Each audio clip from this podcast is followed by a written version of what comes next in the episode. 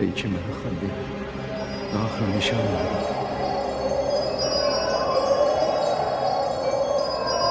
و عشق مرکب حرکت است نه مقصد حرکت. تا این عشق با تو چه کند؟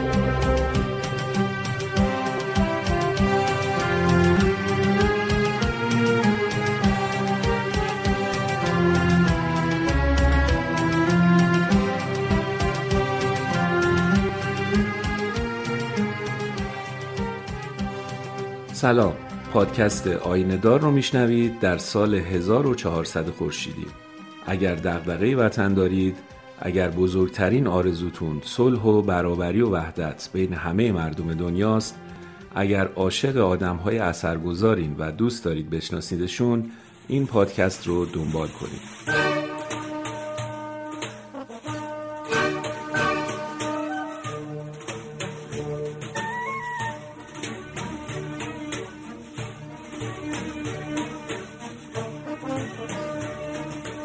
در شماره قبل براتون گفتم که سفر هشت ماهه هیجان انگیز و پرفراز و نشیب عبدالبها به آمریکا و کانادا پایان پیدا کرد و خب همه دیدیم و شنیدیم که چه ثمرات پرباری چه در لحظه و چه در آینده برای مردم دنیا به بار آورد و نهال نوپای آین جدید رو آبیاری و استحکام بخشید. سراسر آمریکا از مردم عادی گرفته تا سیاسیون و روشنفکران و دانشمندان و آدمای سرشناس از مطبوعات و جراید گرفته تا انجمنها و گروه های مذهبی و اجتماعی و دانشگاه ها از این فرصت استثنایی استفاده کردند تا از نزدیک با نظرات و ایده های آین جدید آشنا بشن. اونم نه از طریق واسطه های دست چندم و منابع نامعتبر بلکه مستقیم و بیواسطه از طریق پسر پیامبر آین بهایی و رهبر و بزرگ و جانشین این آین در اون زمان و این یه شانس طلایی بود که شاید نصیب هر کسی نمی‌شد. بالاخره در چهاردهم آذر ماه سال 1291 خورشیدی عبدالبها در میان اشک و اندوه یاران و دوستانش در آمریکا که ناشی از دلتنگی و دیدار آخر با عبدالبها بود از طریق بندر نیویورک سوار بر کشتی سلتیک به سمت بندر لیورپول در انگلستان حرکت کرد. این سفر دریایی هشت روز طول کشید و عبدالبها در 22 آذر ماه سال 1291 خورشیدی مجددا در بین استقبال عده زیادی از بهاییان انگلستان و فرانسه که از شهر لندن و پاریس به شهر لیورپول اومده بودند پا به خاک انگلستان و اروپا گذاشت. عبدالبها در مدت حضور سه روزش در لیورپول در هتل میدلند اقامت کرد دو سخنرانی ویژه داشت یکی در کلیسای پینبرگ و دیگری در مجمع تئوسوفیا که در کلیسا پیرامون وحدت بین ادیان و ترک تقلید و مذرات پیروی کورکورانه از مسائل سخنرانی کرد و در مجمع تئوسوفی پیرامون پرسشگری و جستجوی حقیقت و ادامه دار بودن هدایت الهی از طریق پیامبران صحبت داشت که بسیار مورد توجه عموم قرار گرفت.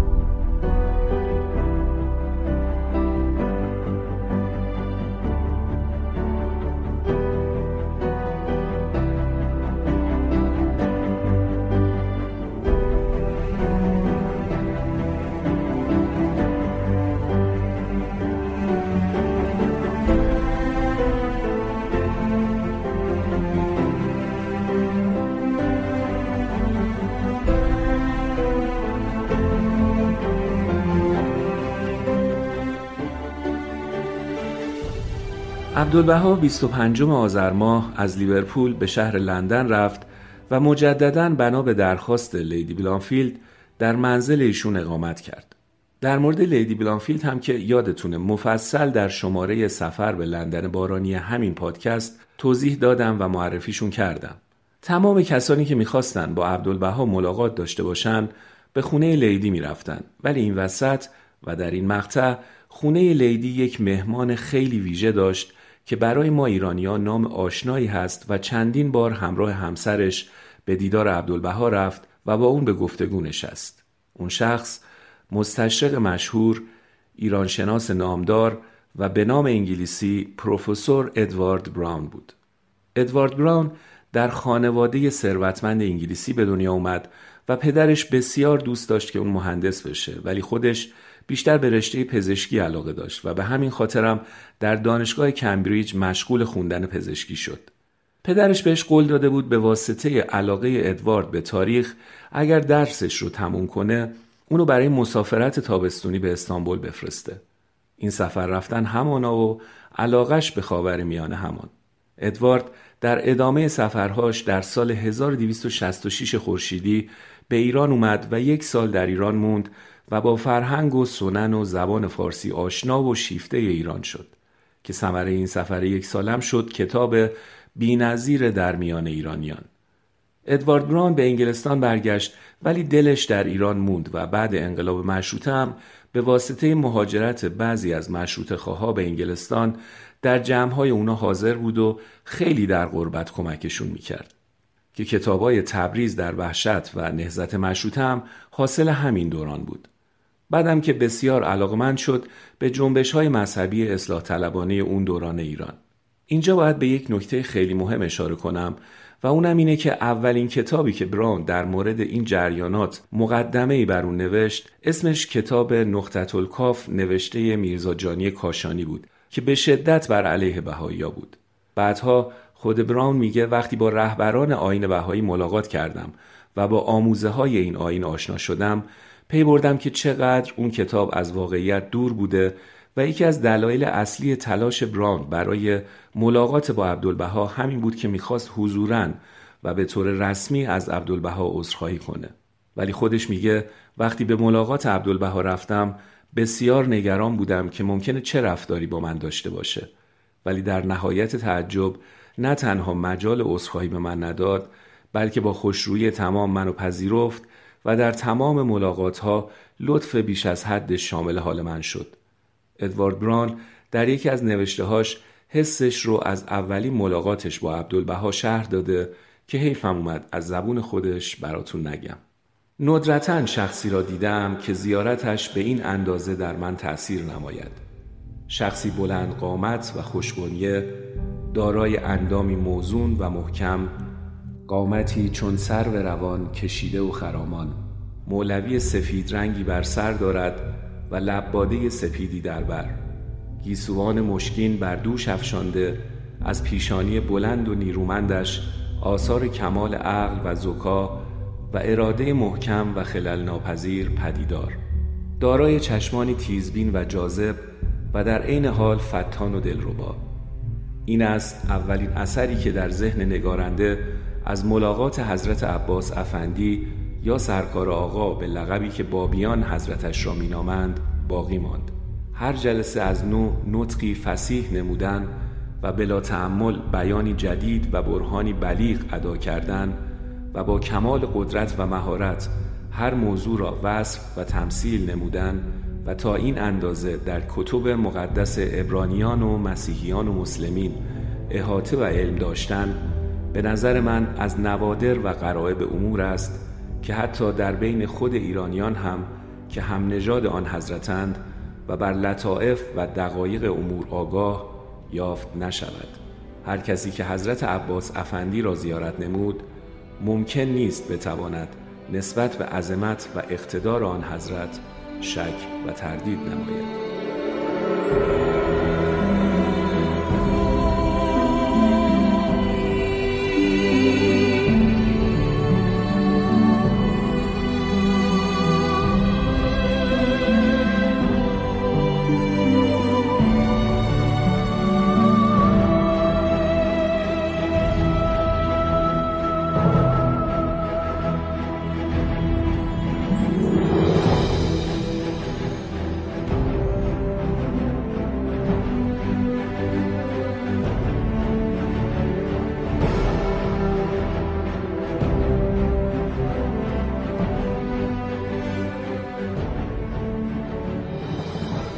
ادوارد براند قبل از ملاقاتش با عبدالبها یکی از کتابهای معروف اونو به اسم مقاله شخص سیاه که سال 1266 خورشیدی نوشته بود و یک کتاب تاریخی بود رو به زبان انگلیسی ترجمه کرده بود که در سال 1271 خورشیدی به همت دانشگاه کمبریج به چاپ رسید. به خاطر همینم سر ترجمه این کتاب و برای کسب اجازه چند باری با عبدالبها نامنگاری کرده بود و این نامنگاری ها بعد از ملاقات و تا اواخر عمر هم ادامه پیدا کرد. عبدالبها در زمان حضور مجددش در لندن غیر از ملاقات های شخصی دو سخنرانی عمومی مهم هم داشت که اولی در تالار بزرگ وستمینستر به همت سر توماس برکلی از افراد بلندپایه و سرشناس انگلیسی برگزار شد و دیگری سخنرانی عبدالبها در دانشگاه آکسفورد بود که به دعوت پروفسور چاین استاد الهیات این دانشگاه برگزار شد. دکتر چاین که در اون دوران به شدت بیمار بود و چون در معرض فلج شدن بود امکان رفتن به دیدار عبدالبها رو نداشت. بعد از اینکه در روزنامه ها خوند که عبدالبها به لندن اومده از اون دعوت کرد که به منزلش بره. عبدالبها هم این دعوت رو اجابت کرد و اول به دیدار چاین رفت و عصرش برای سخنرانی به دانشگاه آکسفورد رفت. در اون مراسم ابتدا دکتر کارپنتر رئیس دانشگاه آکسفورد در مورد عبدالبها سخنانی گفت و بعد عبدالبها سخنرانی داشت در مورد مقام علم و دانشمندان از منظر آین بهایی و دوران جدید که بسیار مورد استقبال اساتید و دانشجویان و حضار در سالن قرار گرفت. عبدالبها در اواخر دوران حضورش در شهر لندن بنا به دعوت انجمن اسپرانتیست ها سفر چهار روزه هم به اسکاتلند و شهر ادینبرو داشت و نهایتا در اول بهمن ماه سال 1291 خورشیدی مجددا به فرانسه و شهر پاریس رفت. در پاریس آقایان انتظام السلطنه و قائم مقام کاشانی و دوست محمد خان معیر الممالک داماد ناصرالدین شاه که ایشون رو هم قبلا مفصل در موردش براتون گفتم در انتظار عبدالبها بودند و در مدت حضور عبدالبها در پاریس در کنارش بودند. در اون دوران خیلی از بزرگان و اعیان و شاهزادگان ایرانی در پاریس به دیدار عبدالبها رفتند.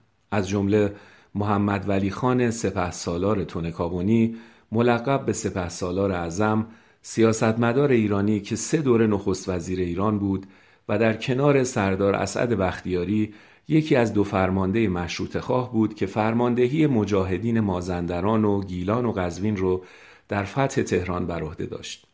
جالبه بدونین با اینکه در کل زمان حضور عبدالبها در پاریس که در سه مقطع مختلف هست ملاقات های مهمی صورت می‌گیره که بیشترشون هم پاریسی نیستن و بزرگان و صاحب نامان ایرانی هستند که به دیدار عبدالبها میان. ولی عبدالبها پاریس رو دوست نداره و همیشه می‌گفت هر قدر در آمریکا و انگلستان مسرور بودم در اینجا مکدر و دلتنگم. چون معتقد بود اهالی پاریس به شدت محو زواهر دنیا هستند و از معنویات به دورن در جایی نوشته این شهری که اینقدر مردم رو خوش اومده من آن را مثل لاشه می‌بینم که کرمهای زیادی در آن تولید شده متصل در هیجان و حرکتند و دائم به زیر و بالا می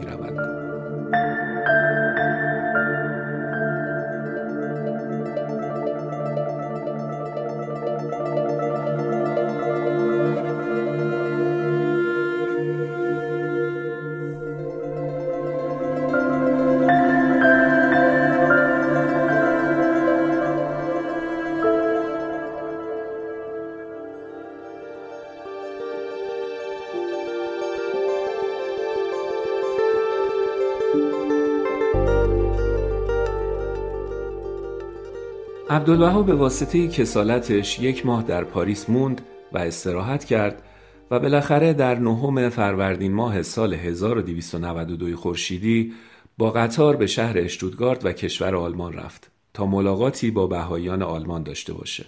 اون زمان در آلمان به واسطه حضور زنی به نام نوبلاک که آلمانی اصل ولی کانادایی بود و شش سالی می‌شد به دیانت باهایی ایمان آورده بود و برای تبلیغ آین جدید به کشور آبا و اجدادیش اومده بود شور و هیجان زیادی برپا بود. کسانی که نوبلاک رو دیدن میگن زنی بود کوتاه قامت که وقتی پشت تریبون می‌رفت که سخنرانی کنه به واسطه قد کوتاهش مجبور بود روی میز بیسته تا قدش به تریبون برسه. ولی وقتی سخنرانیش رو شروع می‌کرد چنان شور و حرارتی در بین حضار ایجاد می‌کرد که وصف ناشدنی بود.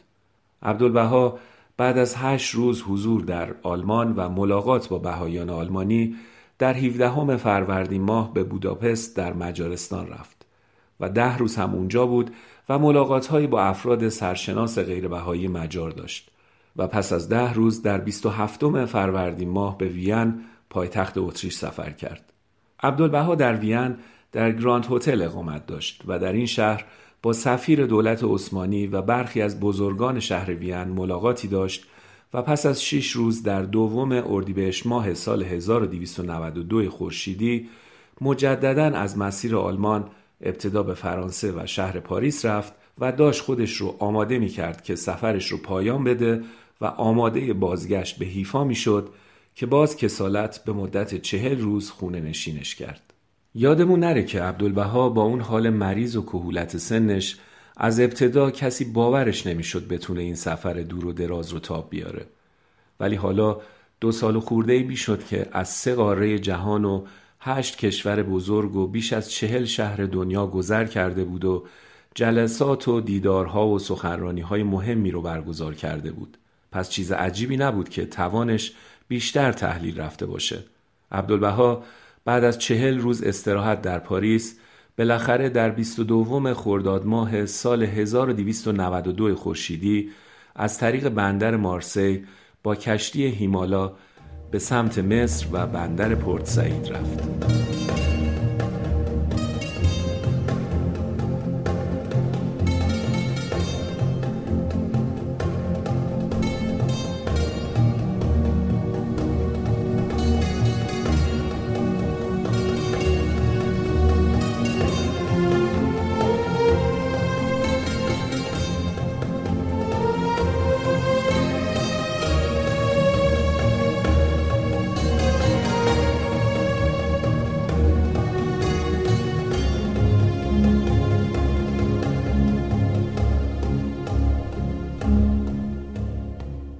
عبدالبها که به مصر رسید در حالی که همه در حیفا منتظرش بودند و قرار بود به اونجا برگرده به ناگاه یک تصمیم عجیب گرفت و بنا شد مدتی رو در مصر بمونه.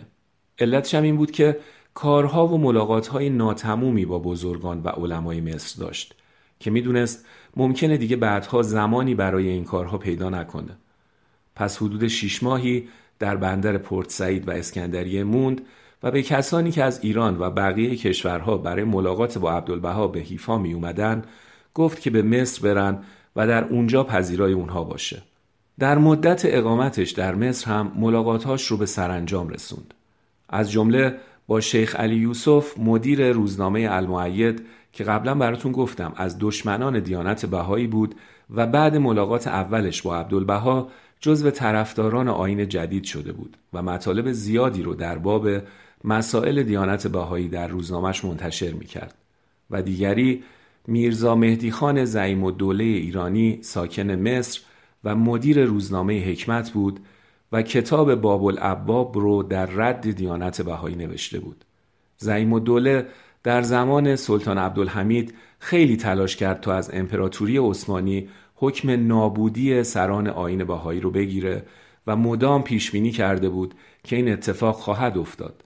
ولی وقتی دید امپراتوری عثمانی از بین رفت و همه چیز برعکس شد و عبدالبها آزاد شد بسیار دگرگون شد و در مصر به دیدار عبدالبها رفت و ضمن عذرخواهی از اون از طرفداران آین بهایی شد. خلاصه بعد از حدود شش ماه اقامت در مصر در تاریخ 11 آذر ماه سال 1292 خورشیدی سفر سه ساله عبدالبها به پایان رسید و عبدالبها با کشتی اتریشی دو بارونکال از اسکندریه به سمت بندر حیفا حرکت کرد و در صبح پانزدهم آذر ماه در میان استقبال و شور و هیجان دوستان و یارانش وارد شهر حیفا شد و دیگه تا پایان عمرش در این شهر موند.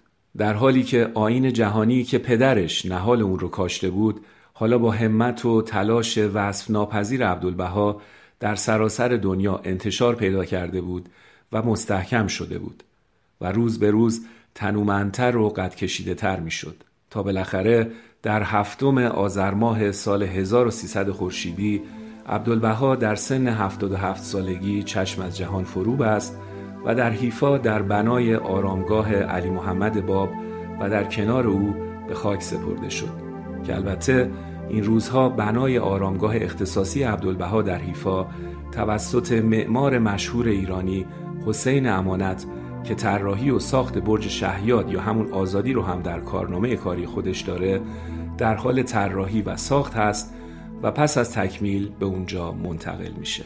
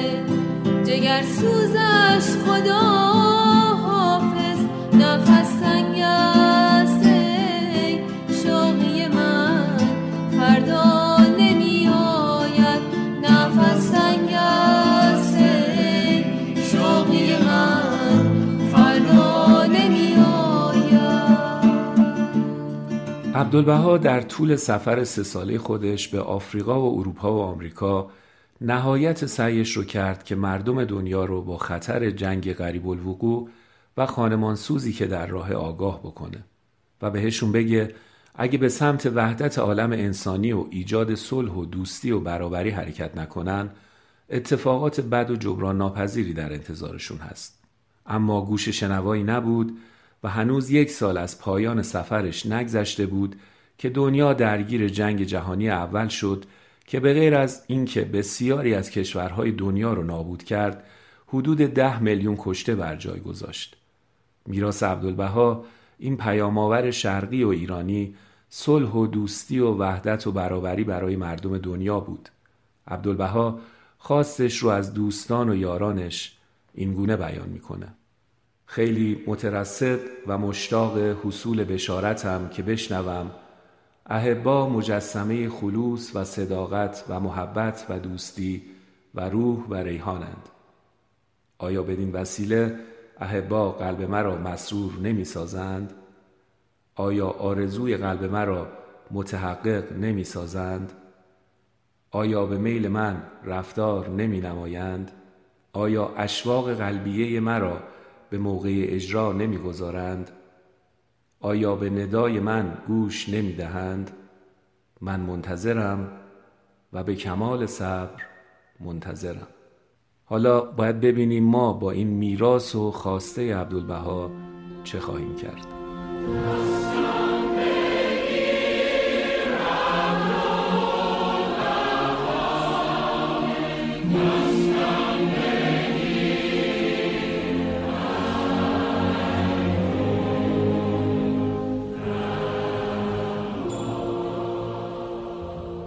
بعد از صد سال دوباره با عبدالبها هم سفر شدیم.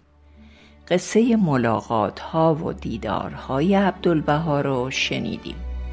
اما اگه از این سفرها یه سوقات با خودمون ببریم اون کلمه وحدته. اصل مهمه تعالیم دیانت بهایی. همون چیزی که باعث شد عبدالبها به راحتی و بدون تعصب بتونه با افراد مختلف دیدار کنه و گپ بزنه و اونا رو تحت تاثیر قرار بده. وحدت وقتی درباره اهالی یک قوم یک شهر یا پیروان یک دین استفاده میشه ساده به نظر میاد. اما جایی که با ادیان دیگه اعتقادات مختلف متعصبین یا حتی مخالفین روبرو بشی و بازم بتونی پای صلح و وحدت عالم انسانی وایسی کار ساده ای نیست. توی این سفرها صلح و وحدت و انسانیت پیام اصلی عبدالبها بود. یعنی در لوای پیام دیانت جدید و به بهانه گفتگوهای دینی عبدالبها ثابت کرد میشه درباره دین با مهربانی گفتگو کرد. بدون تعصب بدون خشونت بدون جدل چیزی که شاید ما در یک خانواده یا یک گروه هم بهش نیاز داشته باشیم. عبدالبها در این سفرها نشون داد که صلح رو باید از خودمون شروع کنیم.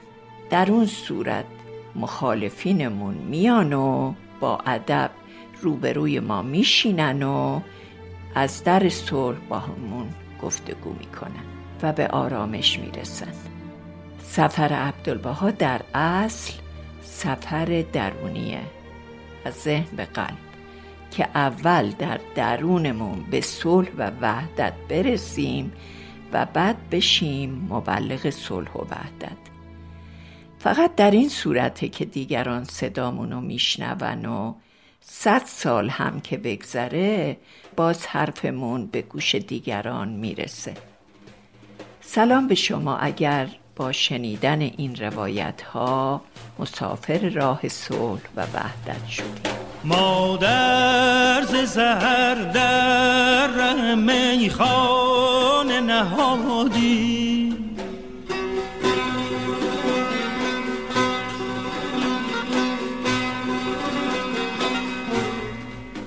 مادر ز سهر در میخانه نهادی. محصول دعام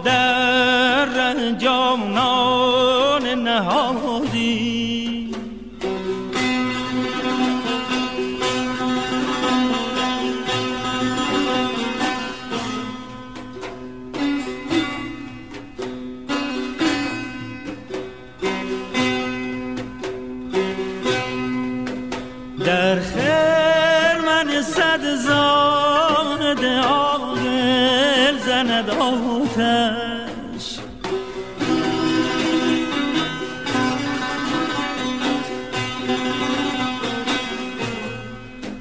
در خیر من صد زاد عاقل زند آتش. این داغ این داغ این داغ که ما دیوان نهادیم ما در سهر در رحمه خانه نهادیم محصول دعا در جانان نهادیم خب قسمت دهم و آخر پادکست آینهدار هم به پایان رسید. این پادکست روایت ماجراهای جذاب سفر سه ساله عبدالبها بود به آفریقا و اروپا و آمریکا. حتما و قطعا بهترین و کاملترین روایت نبود اما تمام تلاش و بزاعت ما بود و ادای دینی بود به این پیامآور صلح ایرانی و شرقی. امیدواریم شما هم خوشتون اومده باشه و پسندیده باشید. اگر پادکست آینه دار رو دوست داشتین به دوستان و آشنایانتون هم معرفیش کنین تا اونها هم بشنون و لذت ببرن این بزرگترین لطف شما به آینه دار خواهد بود. امیدواریم روزی برسه که صلح و برابری و وحدت در تمام جهان و بین تمام مردم دنیا برقرار بشه. مراقب خودتون و همدیگه باشید و خدا نگهدارتون باشه.